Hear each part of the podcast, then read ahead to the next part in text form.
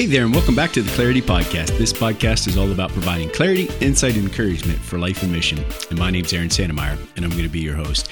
Today we have a special Mother's Day podcast uh, episode, just a, a, fun time.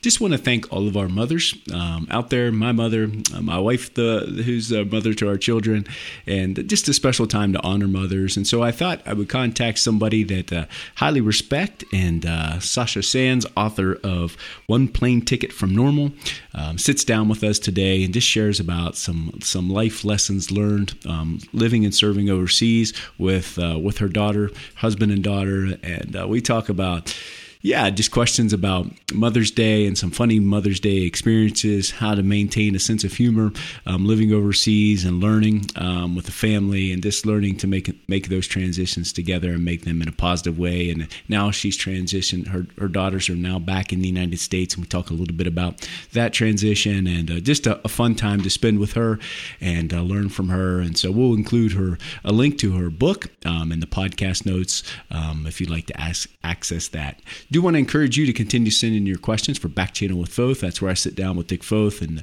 answer listeners' questions, and you can send those to the email that's found in the show notes.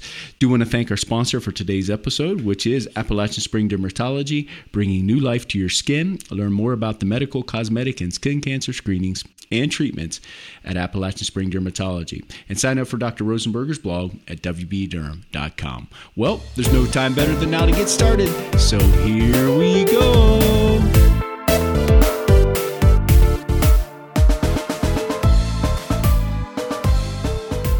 Greetings and welcome back to the Clarity Podcast. So excited to be here today with our friend Pam. Pam, welcome to the podcast.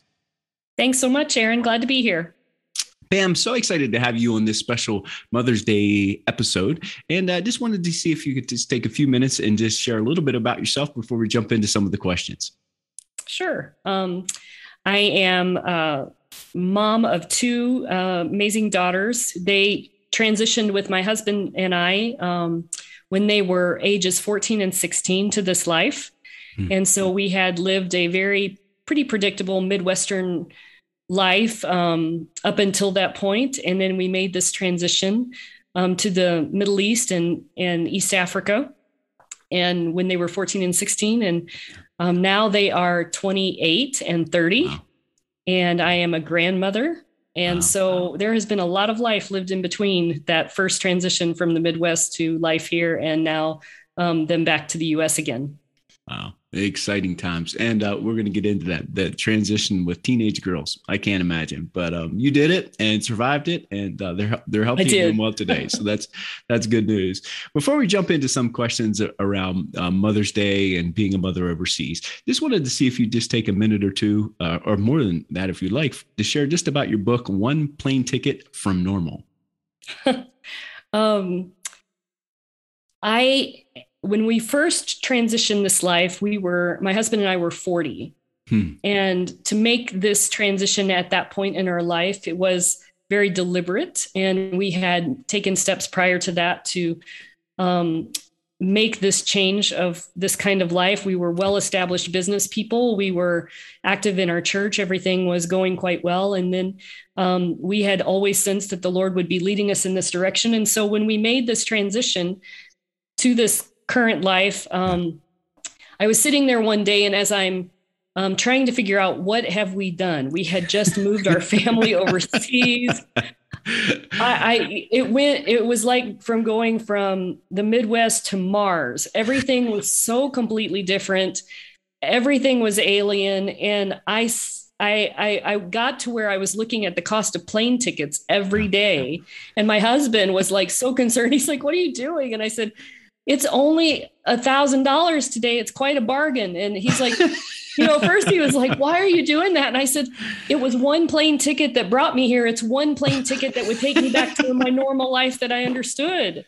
And True. so it got to be kind of a joke through our adjustment period. He'd be like, Hey, are the rates up today or down today? And I'd be like, Oh, they're down today. And um, just had this joke about how one plane ticket got us into this and one plane ticket would get us out of this. And it was, it was a lot of adjustment, a lot of prayer, a lot of um, being intentional about how yeah. to navigate this life. And so I decided um, from that first day that we landed, I kept a, a digital journal where I wrote about our experiences. And I said, you know, it's more than making this one first step of obedience, it's daily steps of obedience. Everybody thinks it's one act, one giant um, yes to the Lord. We're actually, it's a thousand little yeses to the Lord every day. And so mm.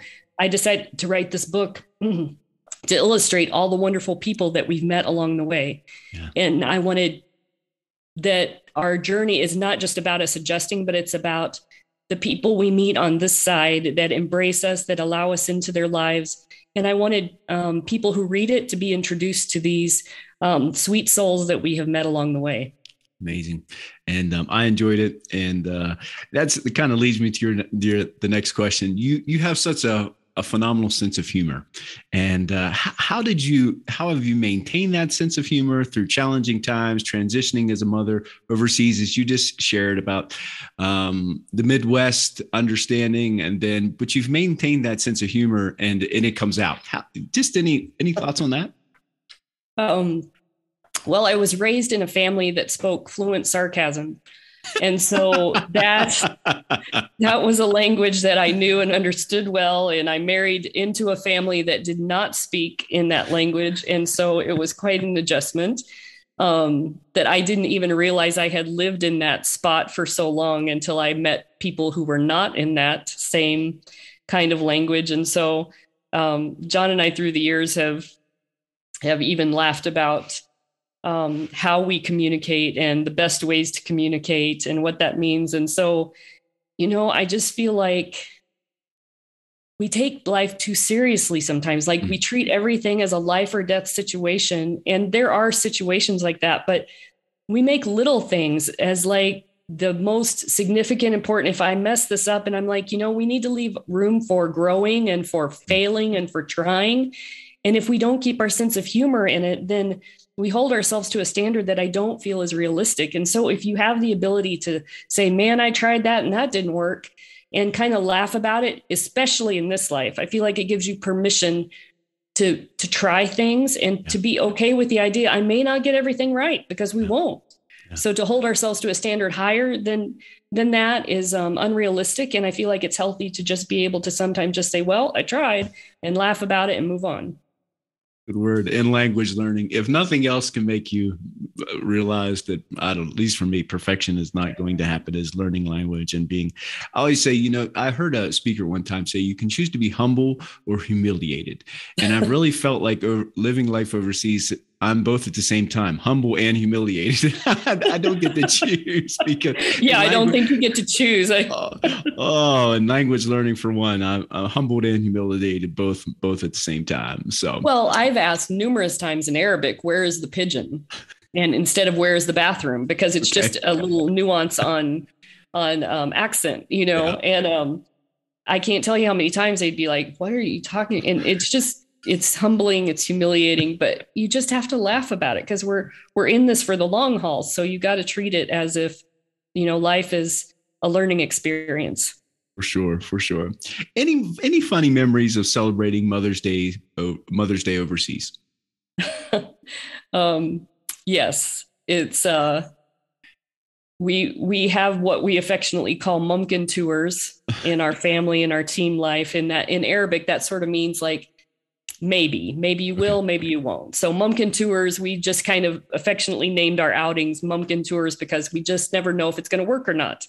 Maybe you'll have a good time maybe you won't. Maybe you'll get there maybe you won't. And that comes from this mother's day event that we did where we were new to a city and we had heard about this paper district where they made these amazing um, homemade stationaries and all this. And you know we thought as a family it'd be really fun to um, map ourselves down to this district and to walk through all the stationery stores and to maybe buy some, write letters home. And it would be this beautiful Mother's Day event.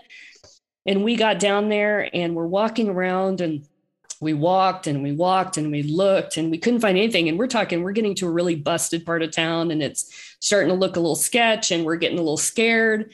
And finally, we uh, stop and ask somebody, we're like, where's the stationery district? And they're like, you're in it. And we said, well, where's the stationery? And they're like, oh, that was like a hundred years ago.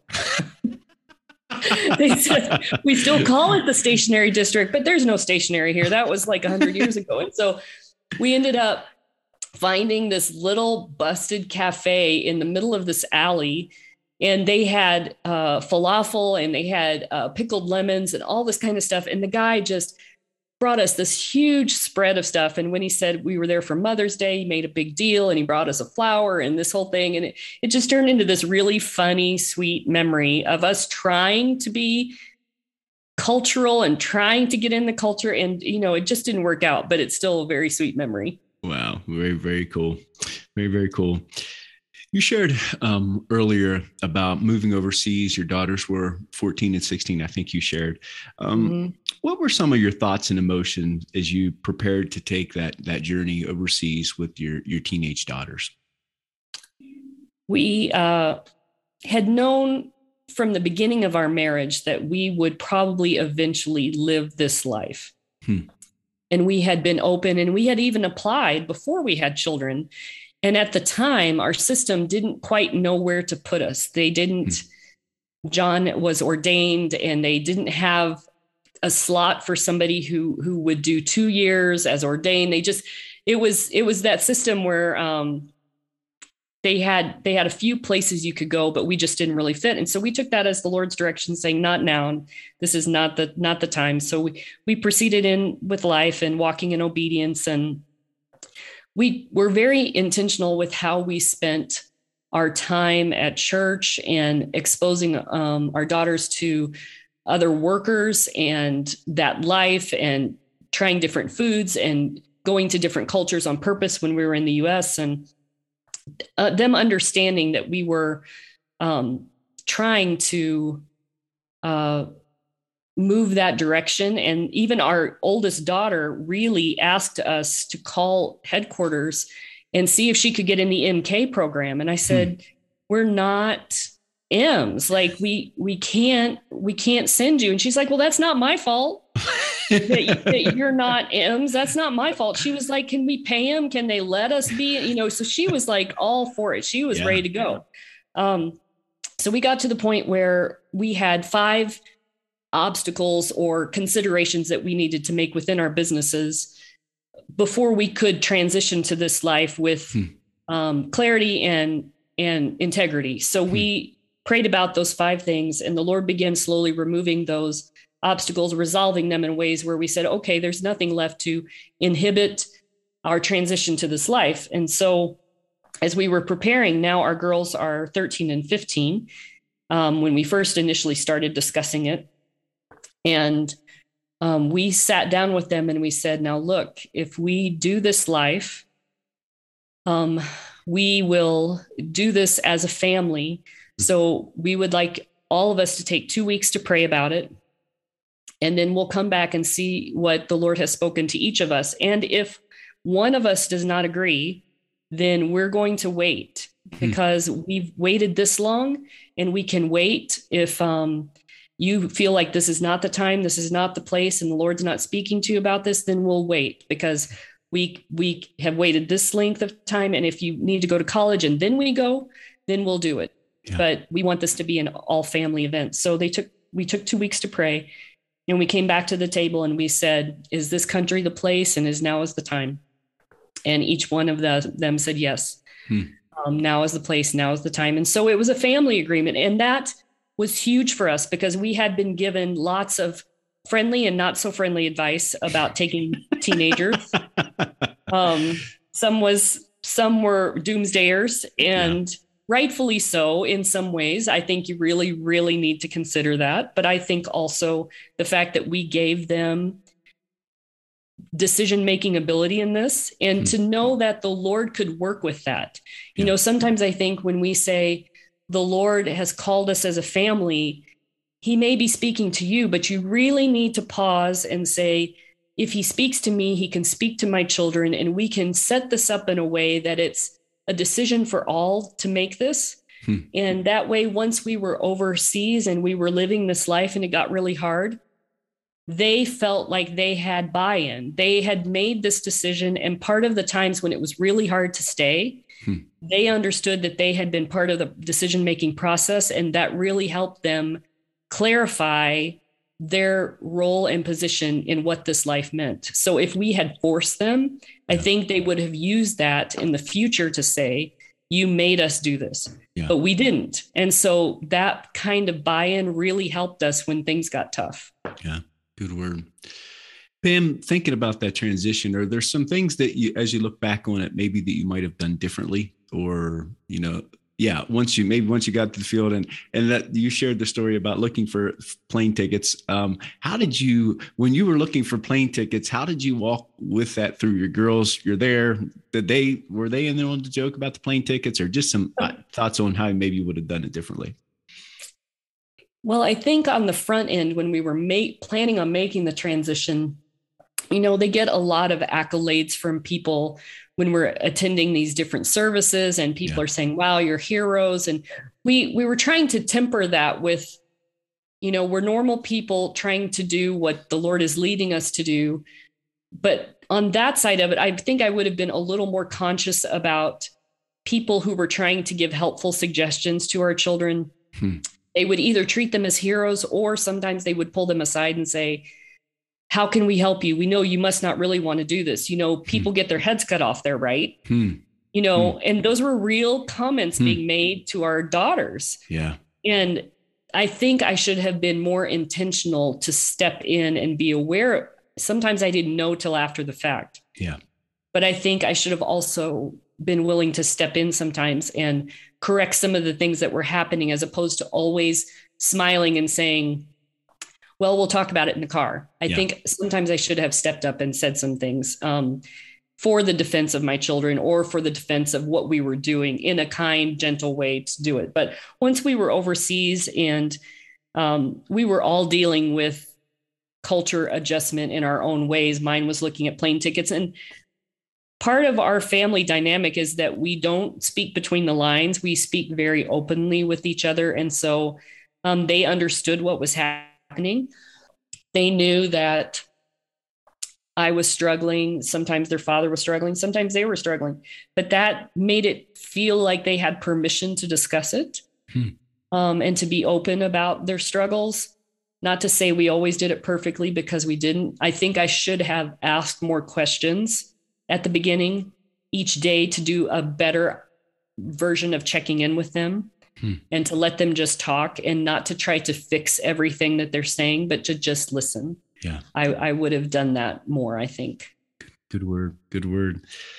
Um, thinking about mothers uh, moving overseas with with daughters and raising it could be any raising any type of children boys or girls overseas um, but specifically thinking about daughters because you moved overseas with with daughters what are some of the specific challenges maybe that you run into um, you, we talked about going from Midwest to where you ended up. What are some of the challenges that, that mothers might run into, and, and how any wisdom and advice on that? Some of the initial challenges were the culture that we were in was a highly restrictive Muslim culture. Hmm. So that immediately meant that their clothes that they wore had to be different. Yeah.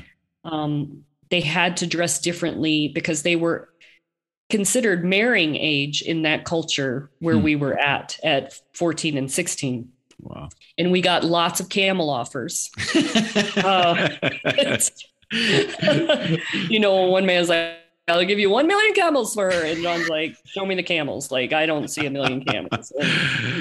so that was a real, that was a real issue that we faced because yeah now all of a sudden they got a lot of attention. They, you know, they wore a headscarf to show modesty because there were assumptions made in that culture if they didn't. So talking about clothes and they were they were willing to do that. We had already talked about that prior to our leaving and what that meant culturally, but that affects a teenager's view of how they see themselves. Hmm. They went from um, Midwest you know, just starting to learn about life, starting to learn about guy girl relationships. And then they go into a Muslim culture where all of a sudden people are like, Will you marry me? And my one hmm. daughter's like, Do you even know my name? Like, you don't mm. even know my name and you're willing to marry me. So it yeah. was strange conversations that we had yeah. about how to adjust to that. And then um, just being conscious of what their role looks like when they are among people who are very affluent and hmm. sometimes very poor hmm. and the effect that that would have on them and so being willing to talk about that and adjust to that and what that means in their life as they're trying to make sense of their world as a teenage mind and yeah being willing to have conversations and having good resources books for them to read that helps them process that yeah. is important for sure and pam how did you walk I, I, can imagine I'm, I'm, not a female, but I can imagine with uh, my daughter and somebody's proposing to her and all those type of things.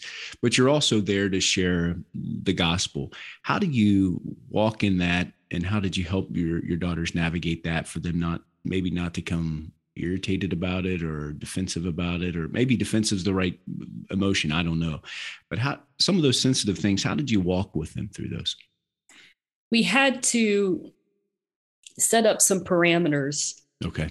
For them and for myself, just culturally, because if you give any attention to the opposite sex in that particular culture, it was considered flirtation. It was considered a come on. So you would have to say, if you talk with someone, it needs to be of your own gender. You need to hmm. stay in um, groups of your own gender, even down to the count of how many guys and girls were in a group. There always had to be more girls than guys. Otherwise, it took hmm. on a different perception, and to keep your sense of humor. If you don't maintain your sense of humor through this and aren't able to laugh about it at in some ways you will you can become very angry about it yeah. because as a parent seeing you know men that are 50 and 60 years old yeah. making some move toward your daughter at yeah. 50 you know 14 and 16 is sure.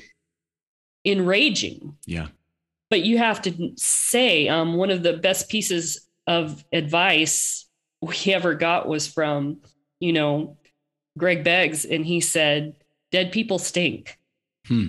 And that was. It seems very simple, but when we were in those contexts and people would do things that would stink, we're like, we can't expect something beyond that. Hmm. You know, they are acting out of the playbook of their father.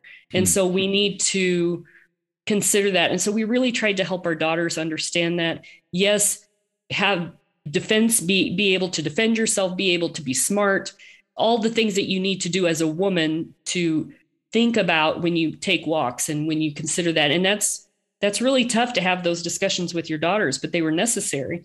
Yeah. But then also to keep a spiritual mindset somehow through that that um, that they're operating out of a out of a heart that's completely different than than what we understand. Yeah. Yeah. Good word. And that balance is tough. That balance is tough because some I know some mothers are probably out there thinking, well, I need to teach my daughter to defend herself and to be aware. And that's completely true. Yeah.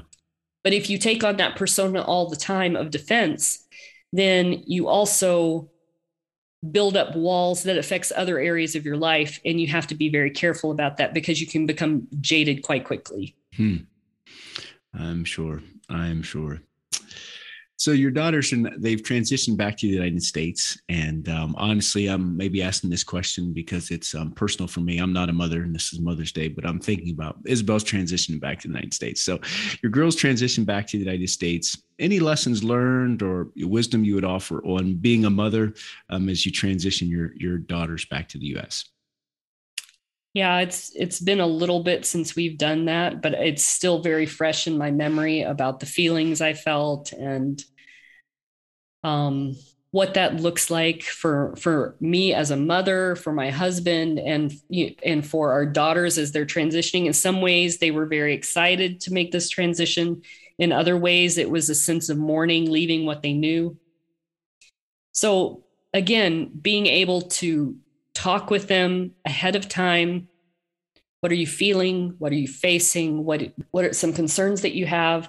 Um, what are some real fears that you have? And to be able to talk about those because there are some things you can mitigate yeah. ahead of time. You can have people in place overseas in the in back in the states where they're in the city and they could check in on your kids. They could um, provide some support for them in some ways. And then just allow them to know that some of the angst that they feel is typical to college age hmm. and not because they're a TCK. Hmm. you know many times as teenagers and as as kids are developing you know some of the things i tell parents of young children is your child's acting like this because they're four not because they're a tck yeah, they're acting like this because they're junior high and their brain's not working as we you know often would like it to right. because they're in junior high not because they're a tck yeah. so sometimes i think as parents we are so careful to filter that through this is what we did. This is because they're a TCK. So everything is filtered through that. We have to be very careful not to set them up to blame things for being a TCK for everything that they experience. Some hmm. adjustments hmm. are due to cultural adjustment, and there are real things that they have to face. But some of them, it's just because at 18 and 19, there's a lot of things they have to process. It wouldn't matter if they were going from Minnesota to Florida or overseas back to Florida, there are some things that that 18, 19 year old mind has to process and learn on their own. Yeah. But then there are some real TCK issues that they have to consider about lack of depth of conversation with their friends. That's a real hmm. issue that I've heard from both daughters saying, yeah. How many YouTube cat videos can we watch before somebody actually will have a real conversation with me. It's like, do you know what's happening in Haiti? Do you understand what's going on? And you, I mean, there are all these world issues, and people, some of their age group is just not dialed in on that. Yeah. So they have to be willing to think about that and, and to talk about that. And the transition as a parent, you have to shift from a directive parental role to more of a coaching coming alongside them. Hmm. Because if you still tried to be parental and directive once they start making that transition, um, they may a- either completely submit to you and be unable to make decisions on their own as adults, or they will rebel and they'll try to get away from that direction and completely go the other way. So there's this dance and nuance that you have to do where sometimes they want you to fix everything, but not everything should be fixed by you. You have to give them room to make mistakes, you have to give them room to learn how to do things and to coach them along the way, but then let them do those things. Yeah. And be okay with sometimes it not turning out like you would have done if you because you have so much more experience than they do. For sure. For sure. For sure. So you're in in the new season of life. You have you're having these adult. You now have adult children. You mentioned um, being grandparent. Um, yeah, what are you learning about being those type this season of life from a distance? You have to remain vigilant about how you stay connected to your family. Hmm. You have to purpose the more the more the older they get the more complex it gets. Hmm. when they're first transitioning to college it's them and you think about how am i going to get them back for christmas? How am i going to get them back for the summer? Or how are we going to meet up as a family? Once they start dating and or maybe get married now you have two people whose lives now have jobs and real obligations and they have certain amount of vacation. Can they even afford to come to you or do you yeah. need to go to them? Yeah then, if you have more than one child, that continues to be more complex. And then once they have grandchildren, you know that you have grandchildren now you have to say how am i going to build a relationship with that grandchild and so buying into the idea of only one way of being a grandparent or one way of being a parent in this season is you have to consider creative ways of like for me we have uh, COVID really provided an opportunity for us that had been unusual because we were all at home. Hmm. So our daughter suggested, why don't we do a family chat once a week? And now that's stuck. Yeah. For two years now, every week they want to have a family chat. And that's that was something they suggested, not us. So yeah. that's great. But then Mondays we send memes to each other. Okay we just find something funny to connect. Monday memes. That's it's just a thing that our family culture has but that's a way for us to have a connection. Yeah. Um, a saturday sentinel is something i send out.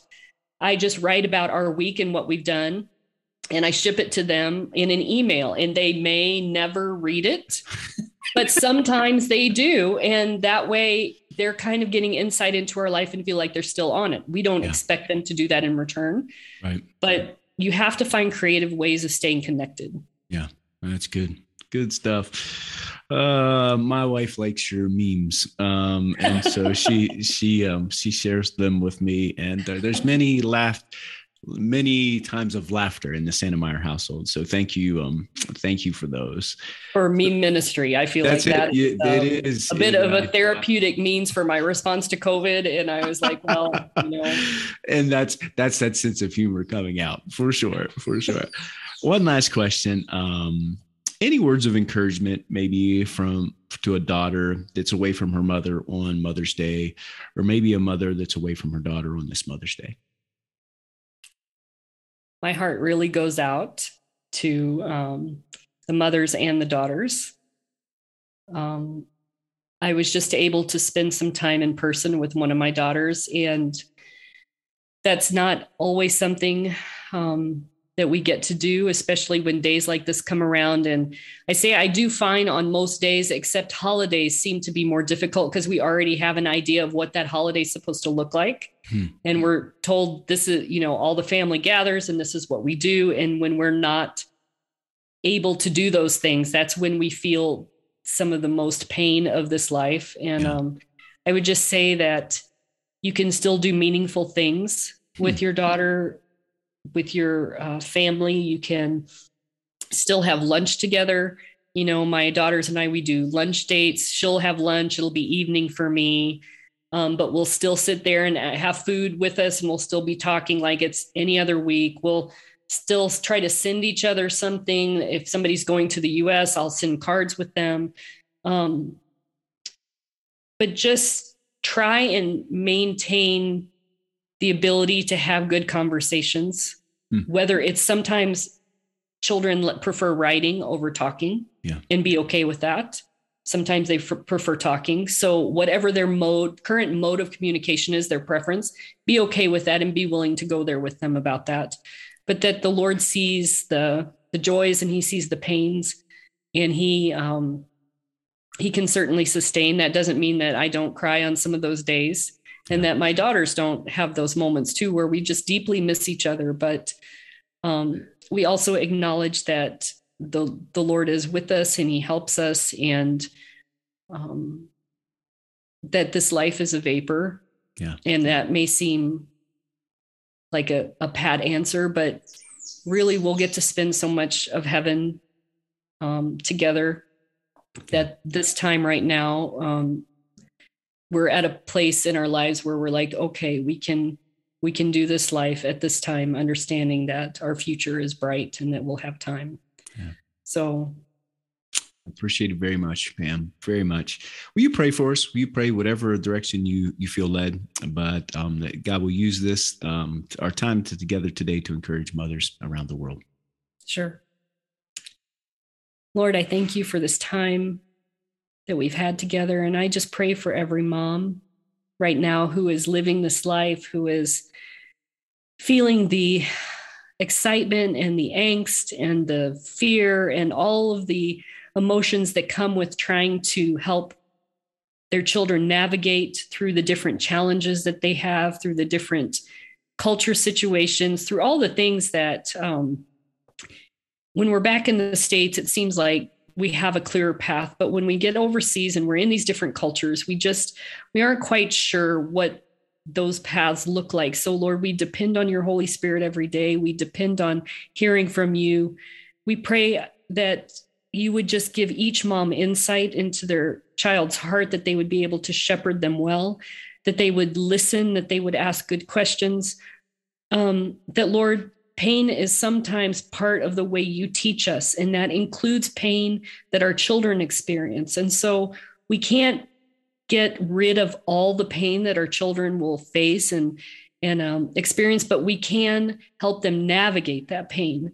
And so I pray that you would give each parent wisdom, that you would give them understanding and fortitude, that how we say our words would help shape the theology for our children, that we would speak words of life and we would also speak words of reality in ways that would help them understand this life and how the Lord is shaping them in this time. And so be with the children as well for the daughters who may be abroad and are in college and experiencing this life the first time, I pray that you would help them to find deep relationships, that they would find people who would support them and mentor them and um, ask them the good questions.